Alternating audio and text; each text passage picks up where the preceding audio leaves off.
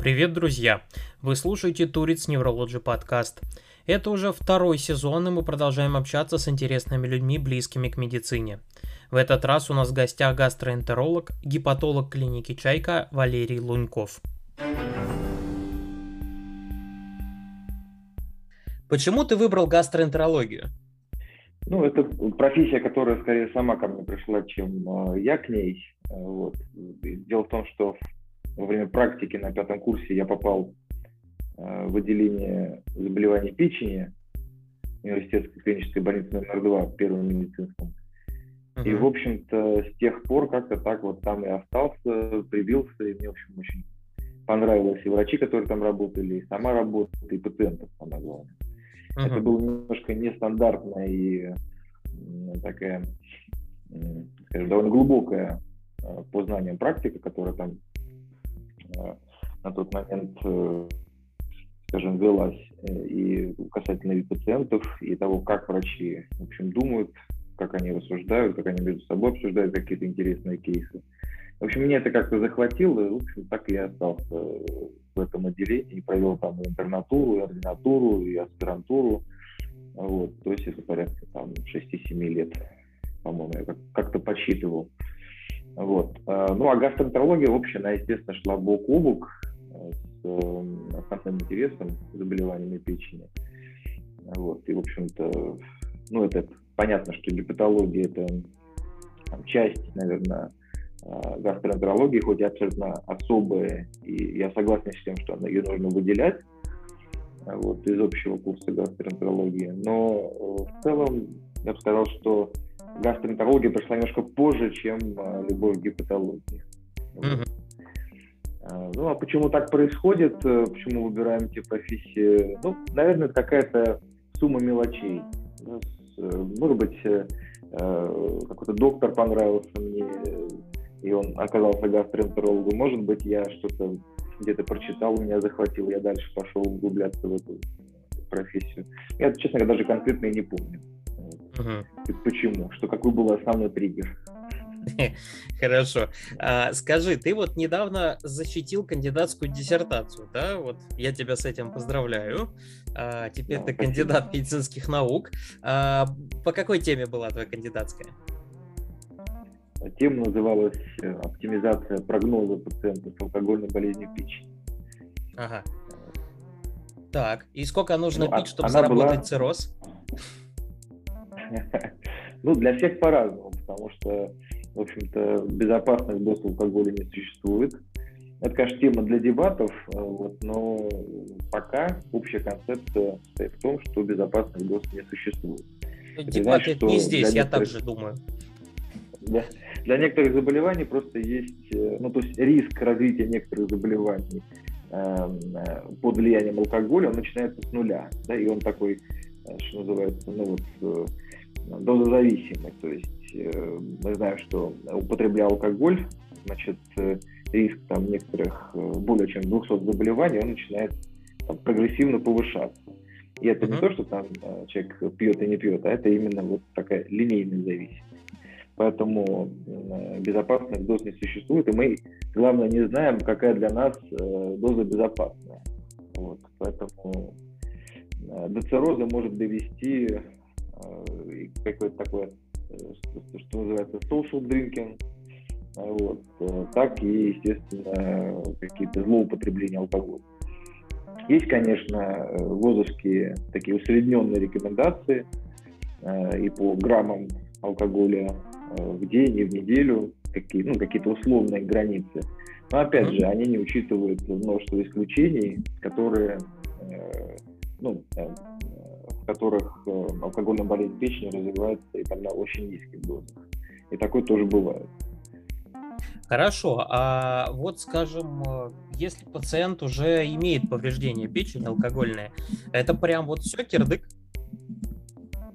Э, да нет, Вообще алкогольная болезнь печени довольно благодарная болезнь, она э, останавливается, она даже может э, повернуть вспять, ну, за исключением случаев вот такого настоящего махового цирроза, под влиянием абстиненции, то есть отсутствие употребления алкоголя. То есть, отказываясь от выпивки, в общем-то, печень может остановиться полностью, да, если идет э, речь о если не идет речь о необратимых стадиях заболевания печени. Хорошо. А в целом, соответственно, вот такие повреждения, это занимаются этим гепатологи, правильно? Ну, по факту этим занимаются врачи-терапевты, гастроэнтерологи, ну, если повезет, гепатологи. Да, то есть, если ага. мы возьмем общую ситуацию там, в России и в Москве, то естественно, что такие пациенты попадают не в узкоспециализированное отделение, их не так уж много в Москве, uh-huh. а попадают там, в обычные терапевтические стационары, ну, соответственно, врачи с ними взаимодействуют и лечат разных специальностей. Ага. А, скажи, вот... В том числе. Ага, скажи, а вот ты вот, может, слышал такую штуку, потому что я точно от пациента хотя бы раз, но слышал, из разряда, что вот если пить алкоголь, но периодически пить эссенциали форте, то в принципе ничего.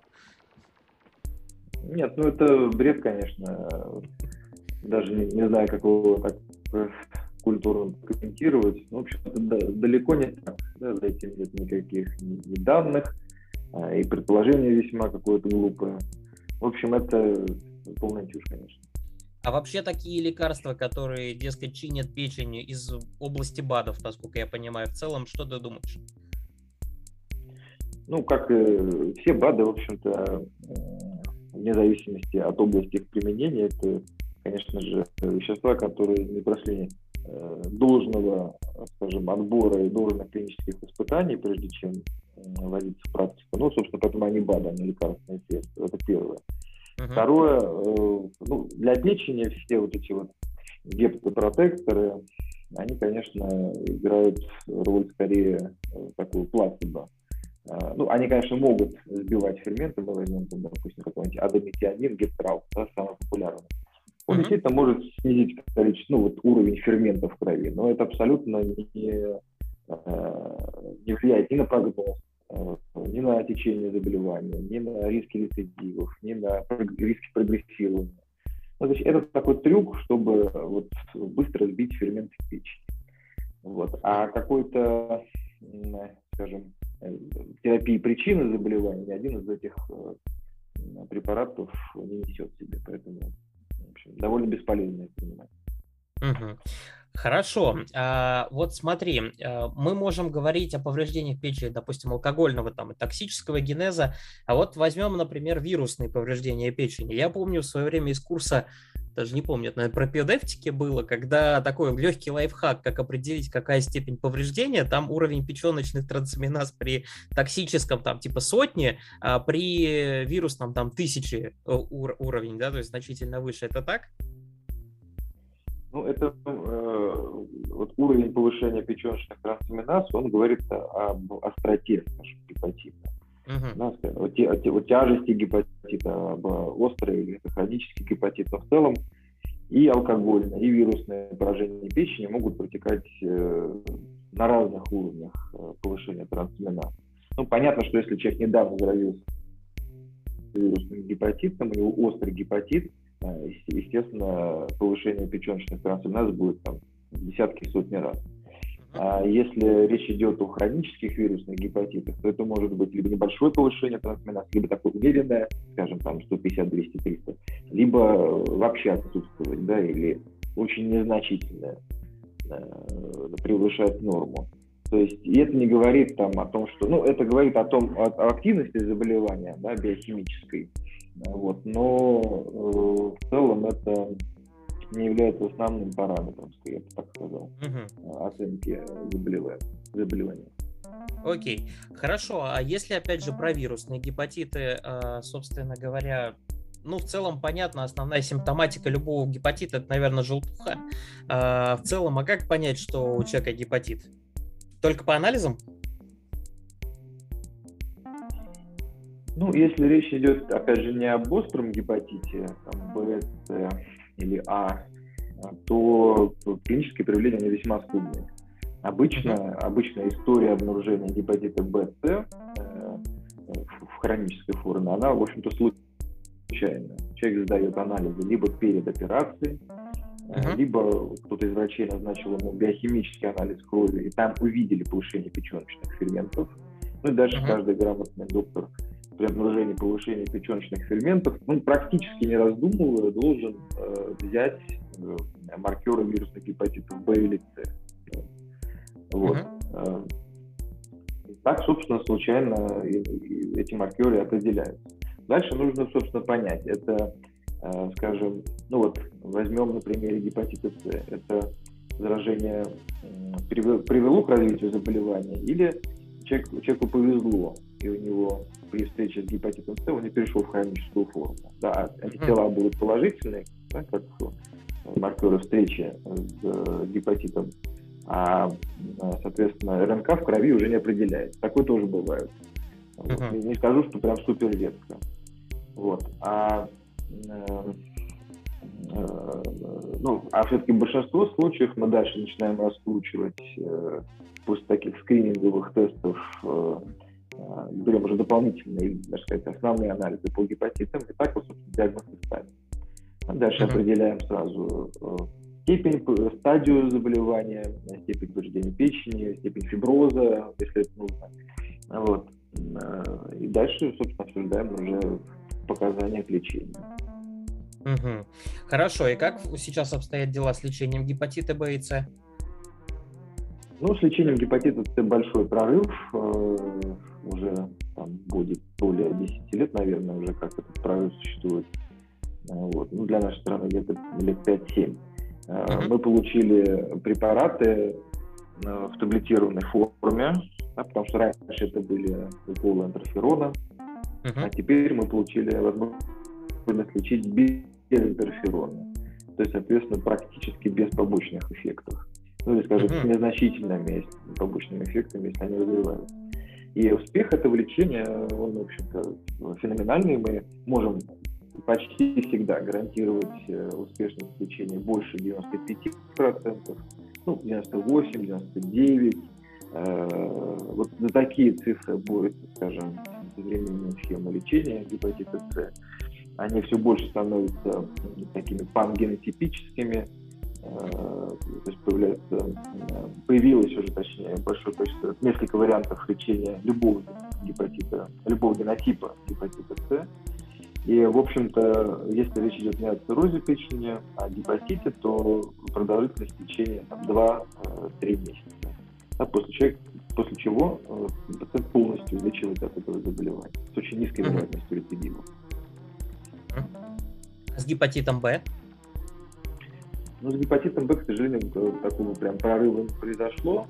Есть э, там, в последнее время э, новые формы лечения, новые лекарства, но я бы сказал, что это какой-то э, такой же сопоставимый прорыв, как в лечении гепатита С. С гепатитом Б основную роль все-таки играет э, вакцинация. Да? Uh-huh. То есть каждый житель нашей планеты должен привит быть от гепатита Б и таким образом он себя защитит от заражения. Особенно это касается э, людей, которые э, живут в странах, скажем, э, с низким социальным уровнем, uh-huh. в развивающихся странах с низким уровнем медицины.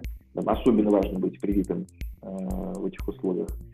Ну и для России это тоже довольно актуальная проблема. И, в общем я довольно часто спрашиваю вакцинировались от гепатита или, не, или нет, слышу о том, что я не знаю, в лучшем случае, или нет. Да. Uh-huh. И э, здесь э, практически как коронавирус. Можно все время уверенно говорить, что вам нужно идти в сторону процедурного кабинета. Uh-huh. И если вы не знаете, привиты вы или нет, вам нужно сдать соответствующие маркеры, э, убедиться, uh-huh. что у вас нет э, гепатита Б текущего, нет антител, и тут же пройти вакцинацию. Uh-huh. Если э, там антитела есть, да, и вы не болеете, ну, значит, вам можно, в общем-то, пренебречь этим советом. Но каждый человек должен про себя это узнать, да, и если он не вакцинирован, обязательно привиться. Только так uh-huh. мы сможем надежно себя защитить. Потому что э, перспектива лечения не очень радужная. Она вообще очень длительная, с очень небольшим процентом э, успешности, поэтому зачем нам это надо? Угу. Ну и так, насколько я помню, гепатит Б накладывает ограничения на работу, да, насколько я такой вот? Ну, на, по поводу ограничений на работу, тут зависит, конечно, от там активно, неактивный носитель, но думаю, что нет, каких-то серьезных ограничений на работу не должно быть. А, ну сейчас уже нет, все, я Ну, понял. может быть, только у групп, у групп риска, да. Мгм. Хорошо. А, что касается гепатита А, я так понимаю, это не настолько тяжелое заболевание, как гепатит Б и С, так? Ну, гепатитом А и Е в основном занимаются инфекционисты. Э, Это все-таки гепатиты, протекающие в острой форме, это пациенты э, э, инфекционистов, инфекционных стационаров, ну, если требуется госпитализация. Мгм. Вот. Они редко, конечно, являются пациентами э, гепатологов, гастроэнтерологов. Но только как, скажем, э, на момент постановки диагноза. Дальше мы обычно передаем их инфекционистам. Мгм. А вот, скажем, есть же такое состояние, синдром Жильбера еще, да, ну это, наверное, к вирусным-то совершенно не относится, но а, в целом такая вещь. И насколько я помню, там э, у таких пациентов на фоне каких-то факторов повышается уровень печеночных трансаминаз, бывает э, желтуха, этим вот, собственно, занимается гастроэнтеролог. Ну, синдром Жильбера, это, э, начнем с того, что это генетическое, м, даже не хочется называть его заболеванием, э, ну, такая генетическая особенность, скажем так, когда Мгм. фермент в печени, который отвечает за э, метаболизм билирубина, он Мгм. работает с низкой активностью, со сниженной активностью, а со сниженной по, по сравнению со здоровыми людьми. Вот. Соответственно, билирубин постепенно накапливается в крови, потом самостоятельно снижается. Он фактически живет абсолютно своей жизнью. Да, да человек с э, синдромом Жильбера может периодически э, увидеть себя желтушность глаз, да, даже желтушность кожи, Мгм. Ну, это вещь такая приходящая.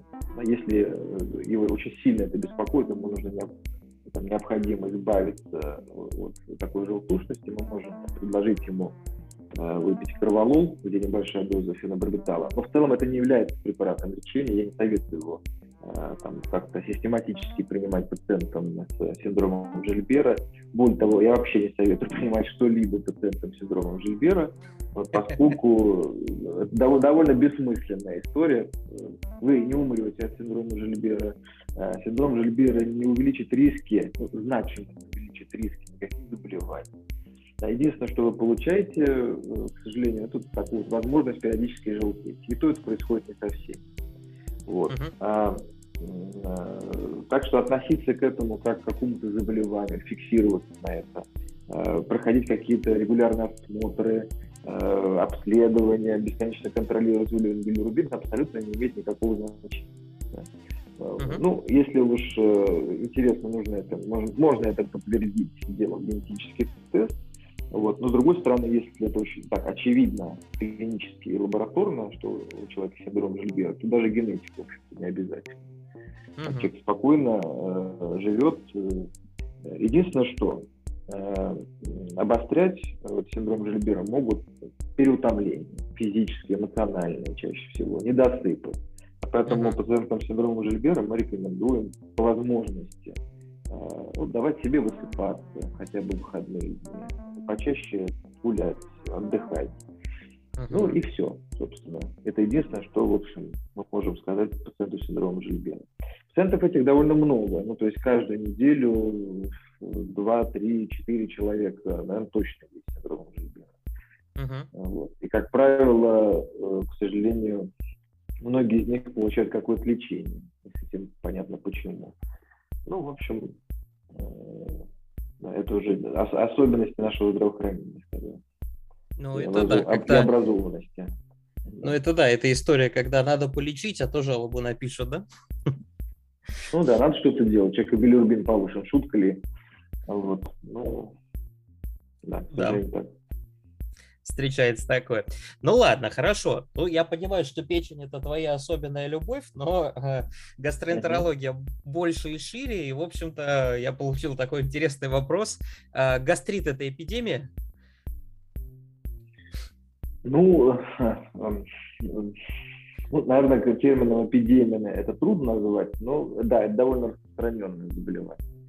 Почему распространенное? Ну, распространенность, оно, в общем-то, напрямую коррелирует э, с распространенностью хеликобактерной инфекции. Мгм. У нас, к сожалению, в России я не знаю каких-то таких э, убедительных э, данных, которым эпидемиологических данных, которым, мы, которым можно доверять на 100%. Ну, обычно считается, что вот распространенность хеликобактера э, в России где-то около 65%. Ну, окей, значит, э, хотя я нет, я видел, э, значит, в некоторых лекциях э, говорят, что распространенность от 20 до 90 процентов. Ну, да, mm. это очень полезная, конечно, информация, но, в общем, возьмем цифру 65 процентов. Да. Mm-hmm. да. Плюс-минус 100 процентов, да, обычно. Так, да. Такая точность измерений. Вот, поэтому да. возьмем, окей, декларируем 65% распространенность, э, ну тогда можно сказать, что да. Общем-то, каждый второй, да, даже больше. А, а, ну, гастриты бывают разные. Да, на первом uh-huh. месте среди причин гастритов это вот бактерия хеликобактер, поэтому, собственно, я о ней и говорил. Uh-huh. А, другие гастриты, ну, такие как там аутоиммунный э, гастрит или гастропатия, индуцированная приемом стероидных противовоспалительных препаратов, они находятся uh-huh. на втором-третьем месте. Влияние стресса, неправильного питания – это, конечно, факторы риска курения, но э, они все-таки не основные, да, несмотря uh-huh. на в общем, такую убежденность, что гастрит только у тех, кто неправильно питается. Нет, основная роль принадлежит именно бактерии хеликобактер. И нее нужно uh-huh. делать упор и в диагностике э, гастрита э, и, в общем-то, увлечений. Угу. А, слушай, такой вот вопрос. А откуда хеликобактер там берется? Ну, хеликобактер мы чаще всего получаем в детском возрасте, как показывает исследование, когда начинаем ползать, брать все в рот или от э, хеликобактера инфицированных матерей. Ага. Вот. Э, в детском возрасте мы наиболее восприимчивы к хеликобактеру и в общем-то, меньше соблюдаем правила гигиены, поэтому чаще всего получаем его через рот именно в детстве. Во взрослом mm-hmm. возрасте, да, есть риск получить э, хеликобактер там, от другого человека, да, изо рта в рот, но, mm-hmm. честно, ниже, чем в детском возрасте. Если человек соблюдает правила гигиены, моет руки, не берет первые попавшиеся ложки, вилки, э, грязные, немытые, то да, тогда он, конечно, может заразиться. Uh-huh. Вот. Но э, сказать, что в общем, во взрослом возрасте какая-то значит, бешеный риск заражения тоже неправильно. Иначе мы бы не 65%, а 100%. И по всей планете были бы давно уже заражены. Uh-huh. Вот. Э, ну, сразу отсюда вытекает вопрос, нужно ли рекомендовать лечиться от хеликобактера родственнику, да, если он если там, у пациента определился хеликобактер, да, обычно вот, многие врачи советуют автоматически лечить родственника. Но это тоже не совсем правильно, я бы сказал. Я не очень согласен uh-huh. с этой концепцией. Я знаю, что она доминирует э, в рекомендации гастроэнтерологов отечественных, но, в общем, это э, может быть и не так. В моей практике полно случаев, когда э, хеликобактер не определяется у ближайших да, родственников, членов семьи, Э, нормальными методами достоверными. Вот. Э, и поэтому так вот автоматически говорить, что, знаете, вам нужно вы, вот, лечить хеликобактер, а еще пролечить ребенка, собаку и э, отца своего. Это тоже неправильно. Вот. Э, надо сначала все-таки, во-первых, это нужно обсуждать индивидуально. Да? То есть если Э, вопрос такой возникает, нужно пригласить родственника на прием, поговорить, оценить факторы риска конкретного человека. Ну, будем мы его э, обследовать на хеликобактер или не будем. Дальше хочет он вообще лечиться или не хочет, тоже не, не мешало бы спросить. Ну, поэтому э, никаких автоматических действий, таких пансемейных, производить, на мой взгляд, не нужно. Угу. Вот. Это что-то ушел куда-то. Нормально, нормально. Следующий, следующий вопрос примерно в этом же направлении, собственно. Вот, допустим, э, диагностика. Это, если я правильно, урязный тест помню, да, называется? Да, есть. Ну, есть урязный тест быстрый, который делается во время гастроскопии. Э, там, в течение нескольких минут. Да? То есть это как uh-huh. тот случай, когда э, эндоскопист, э, сделав гастроскопию, отходит на два шага в сторону и потом вам говорит, что вот у вас хеликобактер обнаружен. Это значит, что он выполнил быстрый урязный тест на основе материала, который достал из желудка. Вот. Так. Но самый точный метод исследования это все-таки биопсия uh-huh. из желудка, то есть когда берут кусочек ткани желудка из двух отделов желудка. Это, это так, uh-huh. так правильно делать. Uh-huh. Вот. Э, и отправляют в лабораторию, где это все шинкуют, значит, готовят под исследование под микроскопом, и тогда уже из лаборатории приходит через несколько дней ответ, Э, обнаружили хеликобактер или нет, да, соответственно, образом покрасив препарат. Uh-huh. Вот, это один из золотых э, методов исследования, золотых стандартов исследований. Uh-huh. Есть и неинвазивные способы диагностики. То есть, когда мы, нам не нужно обязательно делать гастроскопию, а нам нужно просто знать статус по хеликобактеру, есть он или нет. В uh-huh. таком случае мы можем предложить С13 уреазный дыхательный тест, Ага. Вот это когда человек приходит в клинику да, на голодный желудок, мы обязательно спрашиваем, принимал ли он антибиотики или не принимал в течение месяца, или препараты, uh снижающие продукцию кислоты, вот ингибиторы протонной помпы, всем uh известные Амес, э, Нексиум, Париет и так далее. Так. Вот, в течение двух недель он должен не принимать. И uh вот эта процедура довольно приятная. Э, вам будет немножко сока, а, потом, значит, э, подышать в пакетик, надуть пакетик, э, потом выпить раствор, умеченный э, углерод, uh-huh. и, соответственно, через полчаса еще раз подышать в пакетик. Uh-huh. Вот этот тест называется Т-13 перевязанный дыхательный. Он тоже один из самых точных и лучших для проведения, для диагностики на хеликобактер. Его uh-huh. не надо путать с э, тестами дыхательными э, такие, скажем, отечественными нашими разработками, когда вы приходите к гастроэнтерологу, у него такой аппаратик э, жужжащий, подключенный к э, розетке, uh-huh. и вам дают подышать в такую э, трубочку. Ну и потом по лакмусу смотрят, э, есть у вас хеликобактер или нет. Вот этот тест не является мировым стандартом в диагностике хеликобактера, и, в общем-то, делать его не нужно. Uh-huh. Не путайте два эти теста, потому что это тоже довольно часто происходит. Ага. Ну и анализ кала на антигенный хеликобактер, еще одна неинвазивная альтернатива, с помощью которой можно посмотреть хеликобактер, тоже считается uh-huh. довольно точным методом диагностики. Вот. Ну, в моем э, приоритете, да, конечно, дыхательный тест uh-huh. из неинвазивных. Ну, а если нужно делать гастроскопию по тем или иным причинам, то, конечно, нужно брать полноценную э, биопсию гистологии желудка на хеликобактерную инфекцию. Ага.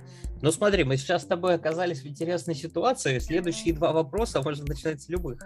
Э, соответственно, мы можем обсудить про язву, да, соответственно, роль хеликобактера, или обсудить про диагностику. Давай, наверное, про диагностику сначала. А, вот ты знаешь, наверное, что в Японии, ну или, по крайней мере, миф такой ходит, да, что в Японии всех чуть ли не принудительно раз там в год или в чуть больше период времени гоняют делать э, эзофагогастродуоденоскопию, что ты там не под риск увольнения. Э, действительно нужно так делать?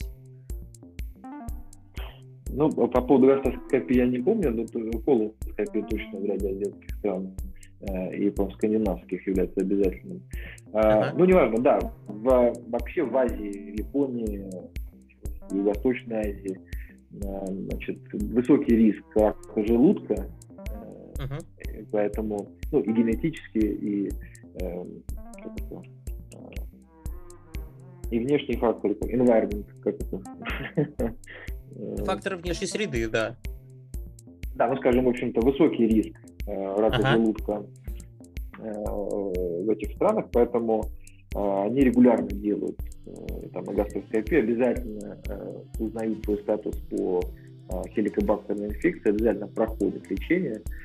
Вот. Поэтому я думаю, что вот такое динамическое наблюдение может быть связано с этим. Вот. По поводу язвы, да? А, не, подожди, а вот, вот в этом ключе, ну, для азиатов понятно, а у нас? Ага. Нам надо ну, такой э, ну, я не думаю, что нам нужно э, какой-то вот регулярной какой-то манере э, делать гастроскопию каждому.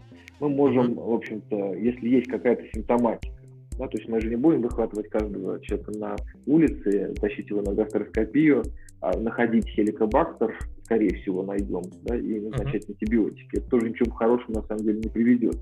Скорее к высокому взрывному росту а, антибиотикорезистентности. Все-таки мы исходим из того, что человека должно что-то беспокоить. А, то есть какие-то э, проявления клинические гастрита должны быть. Ну, боль в животе, тошнота, чувство быстрого насыщения, какой-то дискомфорт и так далее. Да, симптомы могут быть разные. Да. Дальше мы принимаем э, решение, делаем мы гастроскопию или нет, да, исходя в том числе из факторов риска. Возраст, курит, не курит, э, семейная история обязательно. Есть у человека э, в семье родственники там, первой линии особенности, которые болели раком желудка или нет. На основании этого мы принимаем решение, э, делать гастроскопию или нет, и э, э, тестируем мы на хеликобактер или нет. Ну, если мы делаем гастроскопию, то на хеликобактер мы в большинстве случаев тестируем. Вот. И, ну, то есть принцип такой, да, симптомы, э, варианты диагностики, приходим к диагнозу конкретному, лечим. Дальше мы не говорим о том, что он должен там каждый год или каждые два или каждые три года э, делать гастроскопию. Нет, исключения бывают, когда мы находим что-то по гистологии, да, какую-нибудь атрофию uh-huh. высокой степени, э, стадии, точнее, и э, да, тогда у нас есть рекомендация, что надо бы повторить гастроскопию э, uh-huh. биопсии там, через год или через три года, например. Ну, это конкретная ситуация. Вот. А в целом какой-то такой делать широкий популяционный э, адвайс, значит, всем гастроскопию раз в год, это тоже неправильно. Ну, это uh-huh. высокая нагрузка, да, и на систему здравоохранения. И главное, что в большинстве случаев это окажется бессмысленно абсолютно. Uh-huh. Вот. Я понял. Ну, то есть тут ситуация примерно как у нас с МРТ. Я, я понял. Да. Так, Нет, хорошо. Это все довольно индивидуально. Нужно оценивать индивидуальные факторы риска и дальше принимать решение. Кому-то может быть действительно раз в год, э, ну, хотя бы там несколько лет подряд надо делать. А, а в большинстве случаев, в подавляющем большинстве, это, конечно, не так. Окей. Окей, ладно, давай вернемся к вопросу хеликобактера. А, присутствие хеликобактера это всегда путь к язве? Нет, ну, примерно у 15-20% людей, которые э, носят в себе хеликобактер, э, может развиться там, эрозия или язва. Uh-huh. Там, там такой процент.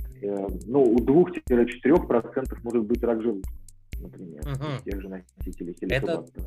Это, это когда язва рак? повышается нет, не обязательно язва рак, может быть и рак э, как бы без язвы, что, что называется, ага, так. появляться дисплазии и так далее.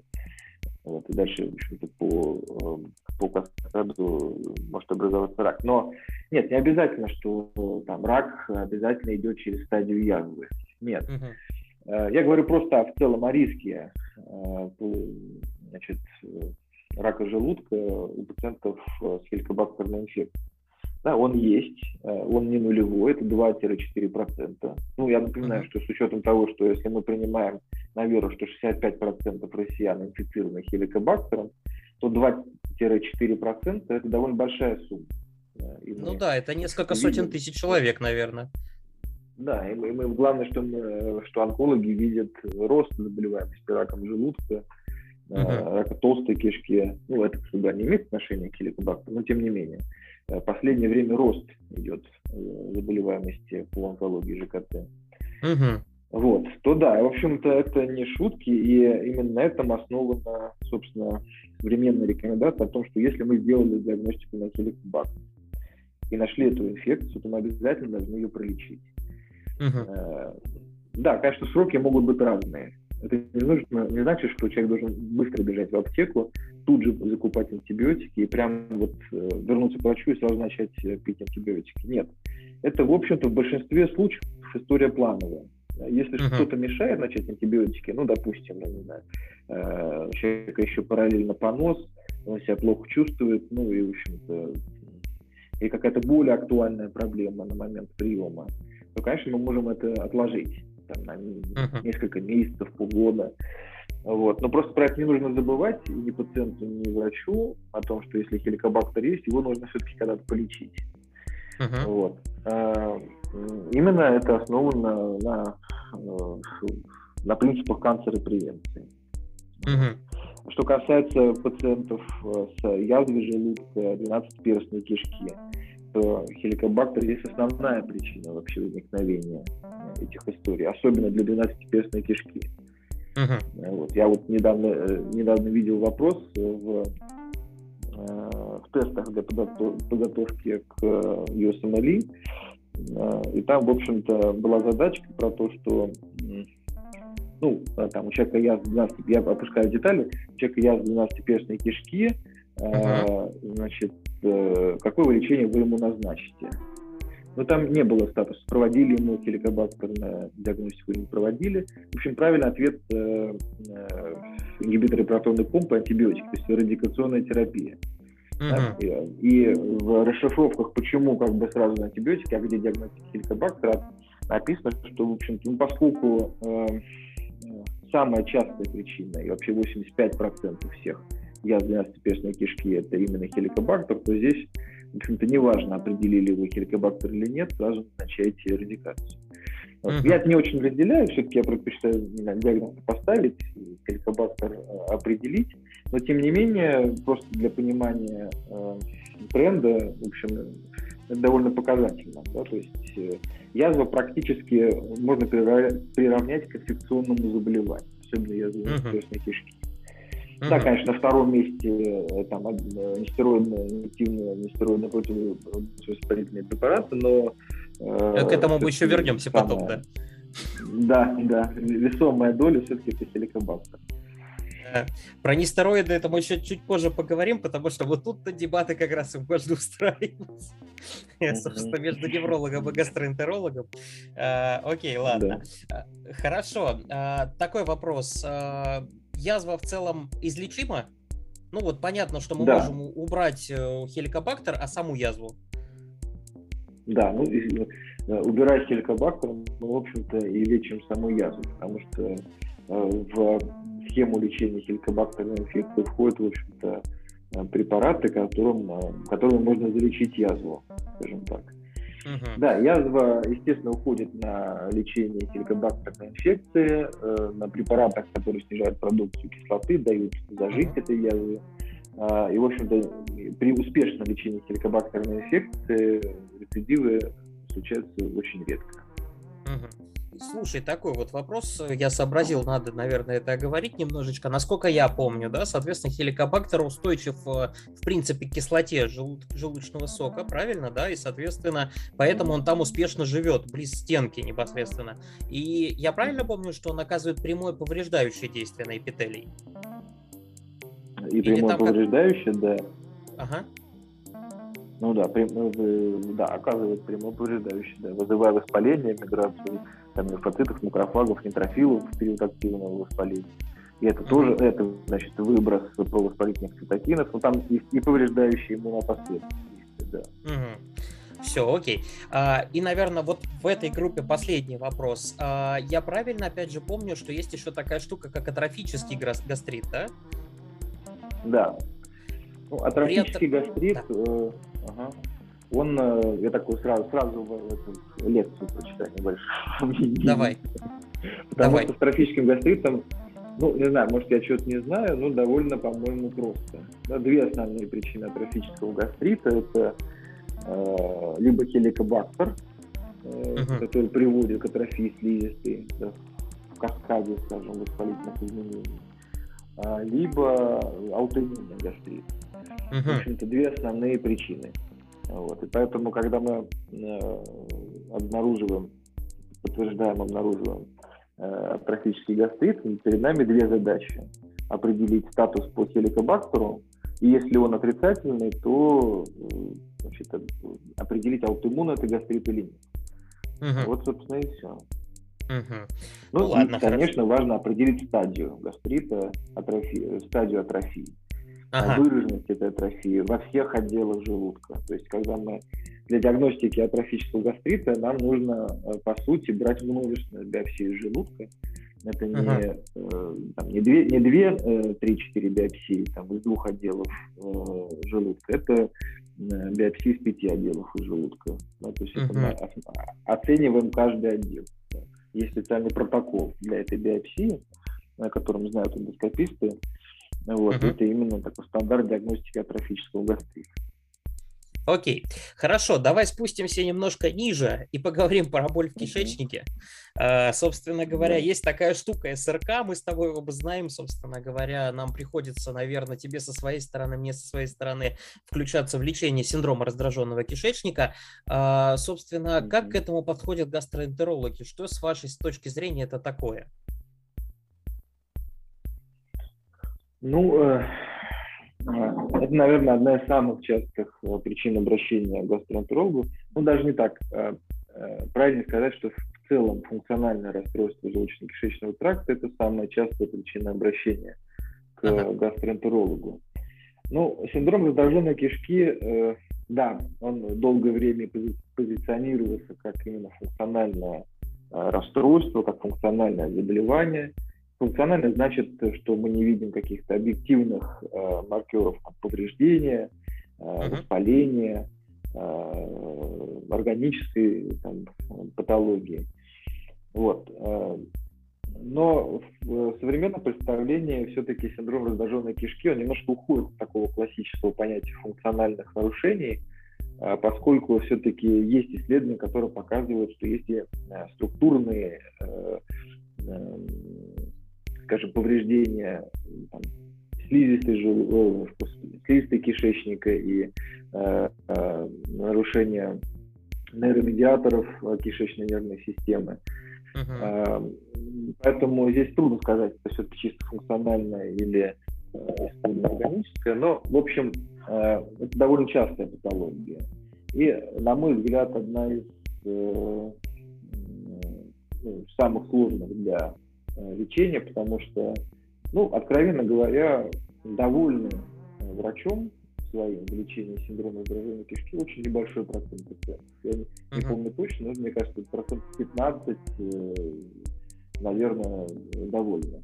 Все остальные пациенты, ну, поскольку мы тоже грешим тем, что не вполне хорошо, четко и убедительно рассказываем пациенту об этом заболевании, uh-huh очень много мифов, очень много э, всякой ложной информации, недоказательной информации, как у пациентов, так и у врачей. В общем, э, это проблема на самом деле и для врача, и для пациента. Вот. Но э, есть гастроэнтерологи, которые очень успешно решают эти проблемы, особенно те, которые, э, у которых есть хороший опыт назначения э, антидепрессантов, которые делают это сами. Я, к сожалению, не отношусь к таким гастроэнтерологам, которые сами значит антидепрессанты. Я попросту не знаю, а, как их лучше подбирать, как фильтровать дозы. И, в общем, вопросы безопасности меня скорее напрягают. Хотя это неправильно. Конечно же, гастроэнтерологи должны это, это учиться и это делать сами, без участия в общем, смежных специалистов. Ну, как такое, скажем, первичная, первичная, первичная помощь, что ли, пациенту с синдромом раздраженной кишки, а не ага. только, значит, ставить этот диагноз и проводить диагностику и назначить симптоматическое лечение. Вот, но, э, да, к психотерапевту и психиатру в целом нужно направлять, когда значит, меры, которые принял гастроэнтеролог, недостаточно, не помогают пациенту, и, возможно, пациенту подойдут э, не только Э, медикаментозные психотропные препараты, но, а может быть, в его случае самым удачным окажется там какая-нибудь когнитивно-клиническая терапия, uh-huh. это психотерапия в целом. Да, поэтому э, здесь, конечно, это сложная проблема, и несмотря на то, что она самая распространенная, если по нее знать, то мне кажется, что, наверное, она самая сложная из тех, что в гастроэнтерологии есть, на мой взгляд. Uh-huh. Вот. И, конечно, самое э, затратное и по эмоциям, и по э, и как со стороны пациента, и так со стороны врача, и по удовлетворенности, что ли, результатами э, лечения. То есть, ну, здесь надо довольно хорошо разбираться в проблеме и иметь хороший опыт лечения таких пациентов. Вот, uh-huh. Поэтому, да, это сложно. А такой вопрос. А синдром раздраженной кишечника – это обычно диагноз исключения или есть какие-то критерии, по которым его можно сходу поставить? Ну, в современной, э, в современных рекомендациях, э, вот уже, не знаю, мне кажется, лет 10, а может и больше, наверное, 15, э, рекомендовано не называть синдром раздраженной кишки диагнозом исключения. Да, эта концепция э, долгое время доминировала. В общем-то, меня, например, учили по этой концепции, что нужно сначала все исключить, а потом мы приходим к синдрому раздраженной кишки. Uh-huh. Сейчас э, все поменялось, и этот диагноз, э, это такой диагноз, который мы можем ставить э, сходу во многих случаях, но нужно обязательно, здесь вот нужно умение правильно собрать анамнез, задать правильные вопросы, э, правильно оценить то, что говорит пациент. Э, ну, по сути, короче говоря, исключить э, красные флаги, да, то есть uh-huh. симптомы проявления или результаты анализов, которые говорят о том, что нужно какое-то да, обследование. Uh-huh. Вот. В основном эти красные флаги это что? Значит, это наличие аномального дефицита. Да? Это uh-huh. всегда является вопросом, на который нужно четко ответить, с чем она связана. Uh-huh. А, значит, это, например, какие-нибудь ночные боли в животе. Это, например, uh-huh. наличие крови в стуле. А кровь в стуле это очень важный параметр, который, э, на который тоже нужно ответить. Да? Это может быть, конечно, простой геморрой или анальная трещина, но пока uh-huh. это не доказано, нужно ну, подозревать самое плохое. Поэтому uh-huh. э, это тревожный знак. Если человек теряет вес резко, необъяснимо, да, то есть это называется немотивированное снижение массы тела, тоже э, симптом, на который нужно э, четко ответить, э, не, не отмахиваясь синдромом раздраженной кишки. Вот. Еще ряд, э, таких вот красных флагов, которые, если они есть, тогда нам нужно все-таки какое-то да, которое uh-huh. может включать в себя дополнительные анализы крови, анализы кала, колоноскопию, в конце концов. Вот. Э, да, то есть в, таким, в таком случае мы должны значит, провести обследование и прийти к тому, что это действительно синдром раздраженной кишки, а не что-то другое. Но uh-huh. в случаях, когда есть определенная клиническая симптоматика, когда выполняются критерии, они называются там, римскими критериями, ну, потому uh-huh. что это критерии приняты на такой согласительной конференции, вот, э, где мы где определили, в общем-то, что если у пациента есть там а, боль в животе, а, нарушение дефекации, они связаны между собой, усиление или ослабление боли а, в, после дефекации, изменение частоты или консистенции стула, то в общем, это вот э, основные клинические проявления синдрома раздраженной кишки. Да, плюс uh-huh. отсутствие э, э, красных флагов. Uh-huh. Вот. Тогда мы можем, в принципе, поставить диагноз сходу, да, если uh-huh. эти условия выполняются. А не, соответственно, проводить огромное, на самом деле, обследование и затратное, огромное Э, затратная как и для страховых, так и для самоплатящих пациентов. В общем, здесь нужно принять взвешенное решение, в общем-то, неформально. Угу. Хорошо. А красные флаги по большей части ведут на самом деле к онкологии, да, я имею в виду исключение? Ну, или к э, воспалительным заболеваниям кишечника, да. Ну, типа крона, да? Язвенный колит, крон, да. Угу. Ну, или или органическое поражение, в смысле какие-то там полипы или рак кишки, в конце концов. Окей. Да. А ну, скажи мне, а гастро... Что-то важное, да. Ага. А скажи мне, а вот, например, гастроэнтерологи занимаются онкологией э, желудочно-кишечного тракта или вы сразу отправляете к онкологам? Ну, чаще всего сразу направляем к онкологам, если это рак. Да? Угу. Если это какие-то предраковые изменения, да, которые еще не рак, то мы, естественно, со многими из них можем справляться. Ну, uh-huh. как правило, в сочетании с работой эндоскопистов. То есть, наверное, здесь все-таки, э, конечно, они основные доктора, uh-huh. вот, эндоскописты, хирурги, которые могут какую-то предраковую проблему решить.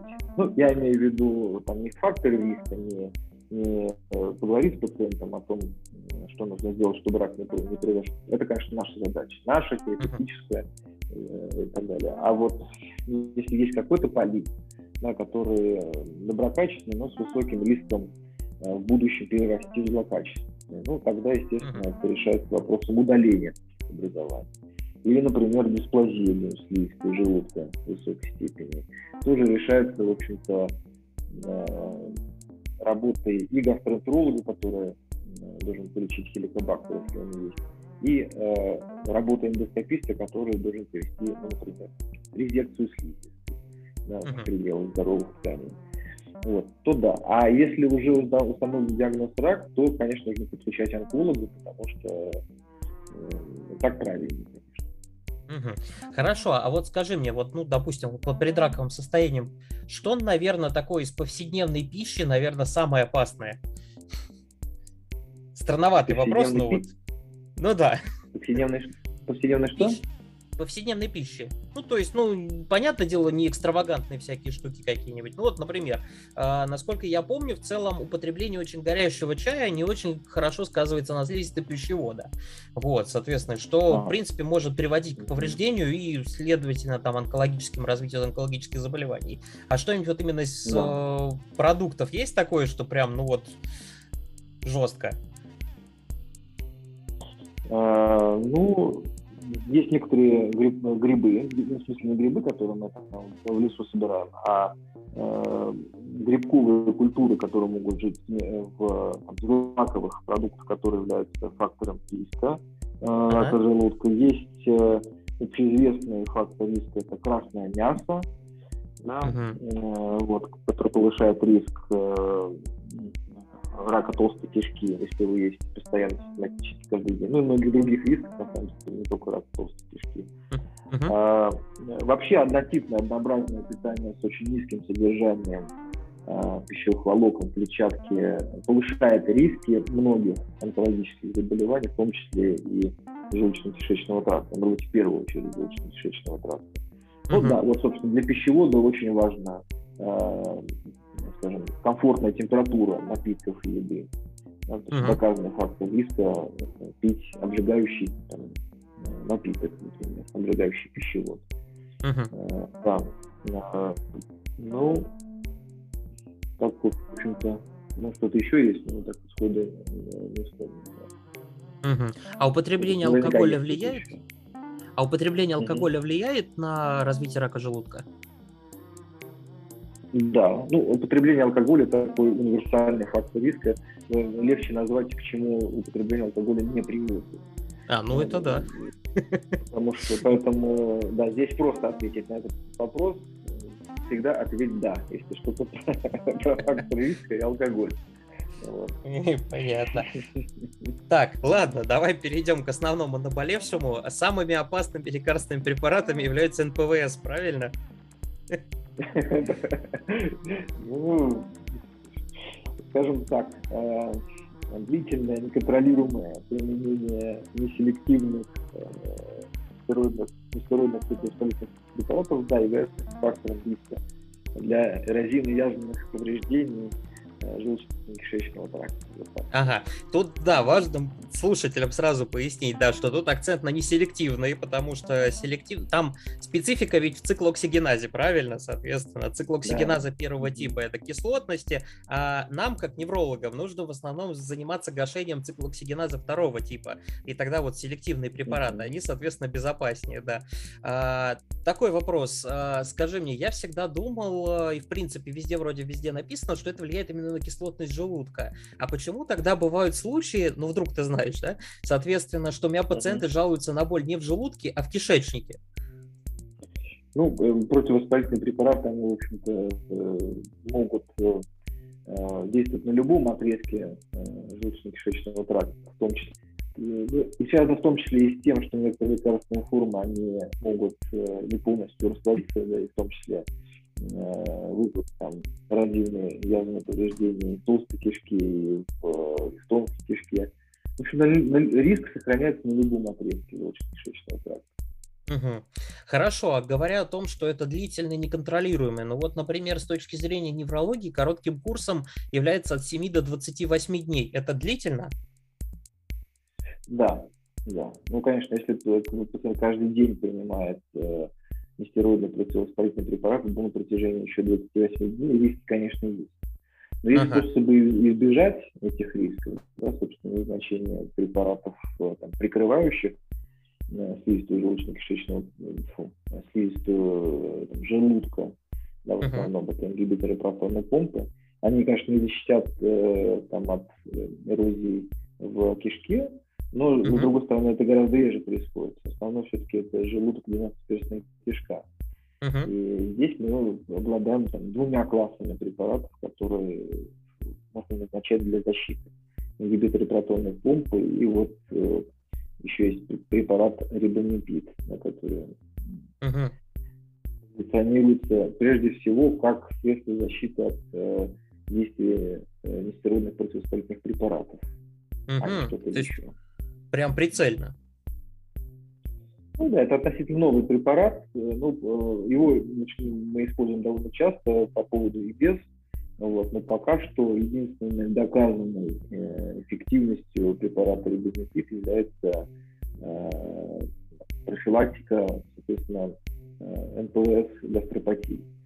Все хм. остальное, значит, сейчас очень большое, очень много, скажем так, информации по поводу э, различных теоретических э, действий э, этого препарата, в том числе и его роль в целостности межклеточных контактов, энтероцитов. Uh-huh. Вот так мы подходим медленно к самой популярной теме, к синдрому дырявой кишки. Да, вот oh. очень много всякой околонаучной информации о том, что соответственно ПИП может так вот склеивать эти энтероциты и препятствовать синдрому дырявой кишки. Ну, мне здесь трудно комментировать, потому что эту информацию распространяют довольно близкие мне гастроэнтерологи, в общем-то, учителя.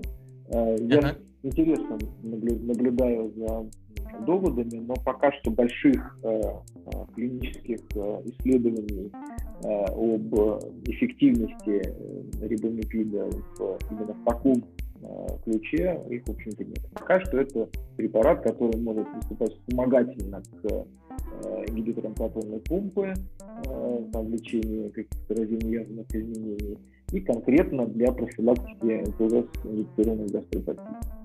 Угу. Слушай, ну раз уж тут такое прозвучало, надо и об этом тоже поговорить, про синдром э, дырявой О, кишки.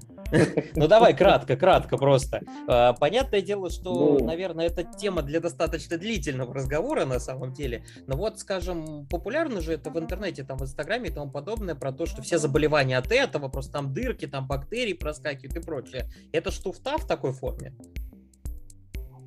Ну, в такой форме, да. В форме э, как бы самой распространенной форме э, того, как это э, подается, это, конечно, туфта. Mm-hmm. Вот. Э, за этим есть э, научное обоснование в том смысле, что э, ну, действительно э, значит, э, страдает проницаемость э, э, кишечника значит, при ряде состояний, э, при нарушении состава микробиота и так далее. Ну, это, uh-huh. во-первых, еще пока только данные дают такие теоретические и научные, которые пока еще себя доказывают во многих исследованиях, uh-huh. обычно посвященных микробиоте. Uh-huh. Да, действительно, есть э, этим как бы, есть за этим наука, есть э, факты, есть доказательства и так далее, повреждение белков, которые, соответственно, обеспечивают плотность этих контактов. Но э, списывать на это значит, все проблемы от э, прыщей до э, чего там еще, вальс гормонов, это что? Да, это щитовидка, значит, и так далее. Ага. А, и, и, значит, и выпадение волос, э, и понос, и, и по часуху. Нет, это все, конечно, полная чушь. Вот. И игра на довольно таких э, пациентов, которые не смотрят вглубь э, не оперируют теми возможностями и тем знанием, которые есть у профессиональных врачей, это просто игра на их кошелек. Что, конечно, бесчестно, неправильно, ну и так далее. Ну, понятно. Окей, хорошо. Скажи мне, вот такой я решил в последнее время задавать этот вопрос чисто от себя, ну просто чтобы э, интересно завлечь. Э, скажи мне, вот самое странное заболевание, с которым ты сталкивался по работе? Я долго думал, э, что это ответить, да. Э, но самое странное, ну, не знаю, я когда только пришел э, работать точнее учиться в интернатуру, первый же, по-моему, пациент, который мне доверили такое полуавтономное ведение в отделении гистологии, а, был пациент с сердечно анемией, как потом выяснилось. Так. То есть это были такие рецидивирующие боли в животе довольно сильные, это были э, там, и тромбозы, это была и желтуха, непонятно, то есть анемия. И я помню, что, в общем, каким-то абсолютно случайным путем мы пришли к тому, что ну, кто-то решил посмотреть э, э, мазок крови, в предположил о том, что может быть гепатоклеточная анемия. Это потом значит, утвердилось э, ну, у гематологов. И, в общем, mm-hmm. это был такой раз, как бы сразу необычный случай. Он меня, конечно, запомнил. Вот. Mm-hmm. А, была пациентка еще с довольно редким таким осложнением развивающееся под влиянием алкоголя, но uh-huh. по сути оно, в общем-то, сопровождается такой э, э, симптоматикой, даже не симптоматикой, а несколькими состояниями. Это гиперлипидемия, обычно так. высокий очень холестерин, триглицериды, это гемолиз эритроцитов, а поэтому uh-huh. они такие а, э, желтенькие, можно перепутать с э, тяжелым алкогольным гепатитом. А, вот но желтуха немножко другая.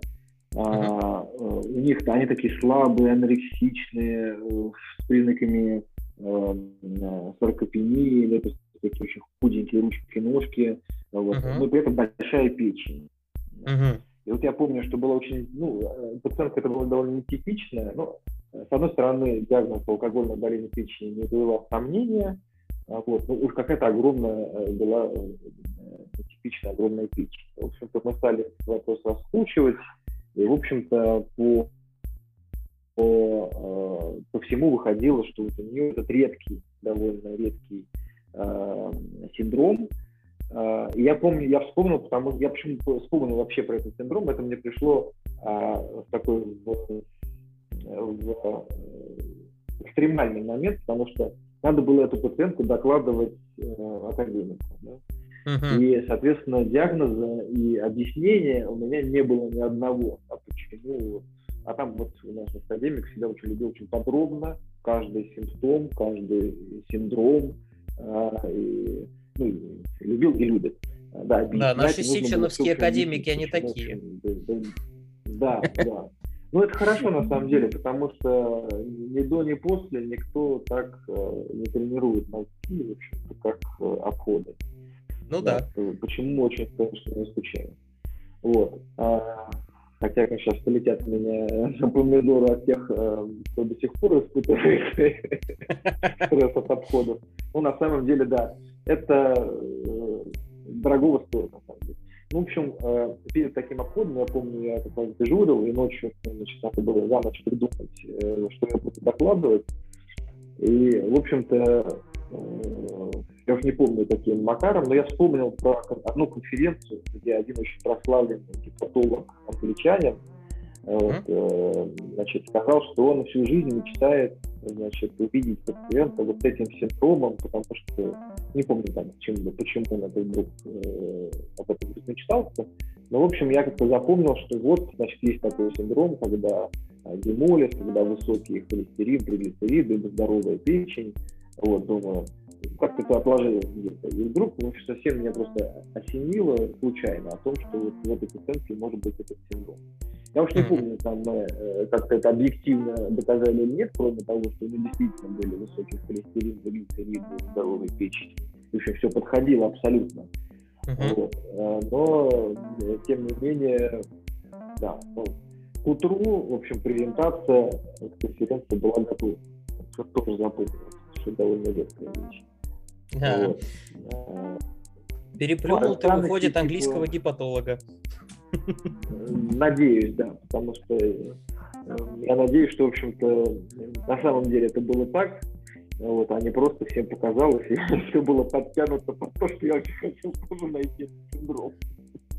Вот, ну. Понятненько. Задачка, ну ладно. Как это выяснить, да. А, ну ладно, вот. хорошо. Ладно, э, Валер, спасибо за беседу, она была очень классная, интересная, я надеюсь, слушателям тоже понравилось. А, соответственно, остался один последний финальный вопрос, ну как вопрос, пожелание. А, скажи что-нибудь от себя слушателям, можешь что-нибудь посоветовать, порекламировать, порекомендовать на твое усмотрение. Ну, если э, отталкиваться от того, о чем мы сегодня говорили, то э, как человек, который имеет там, небольшое отношение к вирусным гепатитам, скажу, что обязательно э, узнавайте свой статус по вакцинации от гепатита Б, вакцинируйтесь в обязательном порядке. Вообще вакцинируйтесь от всего, что можно. Это моя, моя позиция. Да. Не буду называть э, кодовое слово последних двух лет, но от этого тоже вакцинируйтесь, несмотря на наличие каких-то э, заболеваний гастроэнтерологических. Вот. А, значит, э, второе, э, ну, опять же, поскольку я недавно защитился, и тема диссертации касается алкоголя, будь с ним аккуратнее. Да? Не нужно никак, никаких э, этих самых радикальных движений в сторону полного целебата. Но помните, что э, употребление алкоголя может быть вредным для вашей печени и еще для 200 других заболеваний. Вот. А что касается значит, гастритов, хеликобактера и прочего, доверьтесь врачу, выберите, выберите правильного врача, который сможет правильно интерпретировать э, э, там, эндоскопию, правильно назначить вам грамотное обследование и грамотную терапию хеликобактерной инфекции. Э, не пытайтесь все-таки лечить хеликобактер сами. Выбирайте врача, который выберет схемы, которые доказаны в точнее, которые используются в международных протоколах, Э, не лечитесь э, травками, БАДами и э, народными средствами, постарайтесь найти врача, которому вы будете доверять. Спасибо, что были с нами. Напоминаю, что больше информации о выпуске вы сможете обнаружить в телеграм-канале Tourist Neurology. Всем крепкого здоровья, до встречи!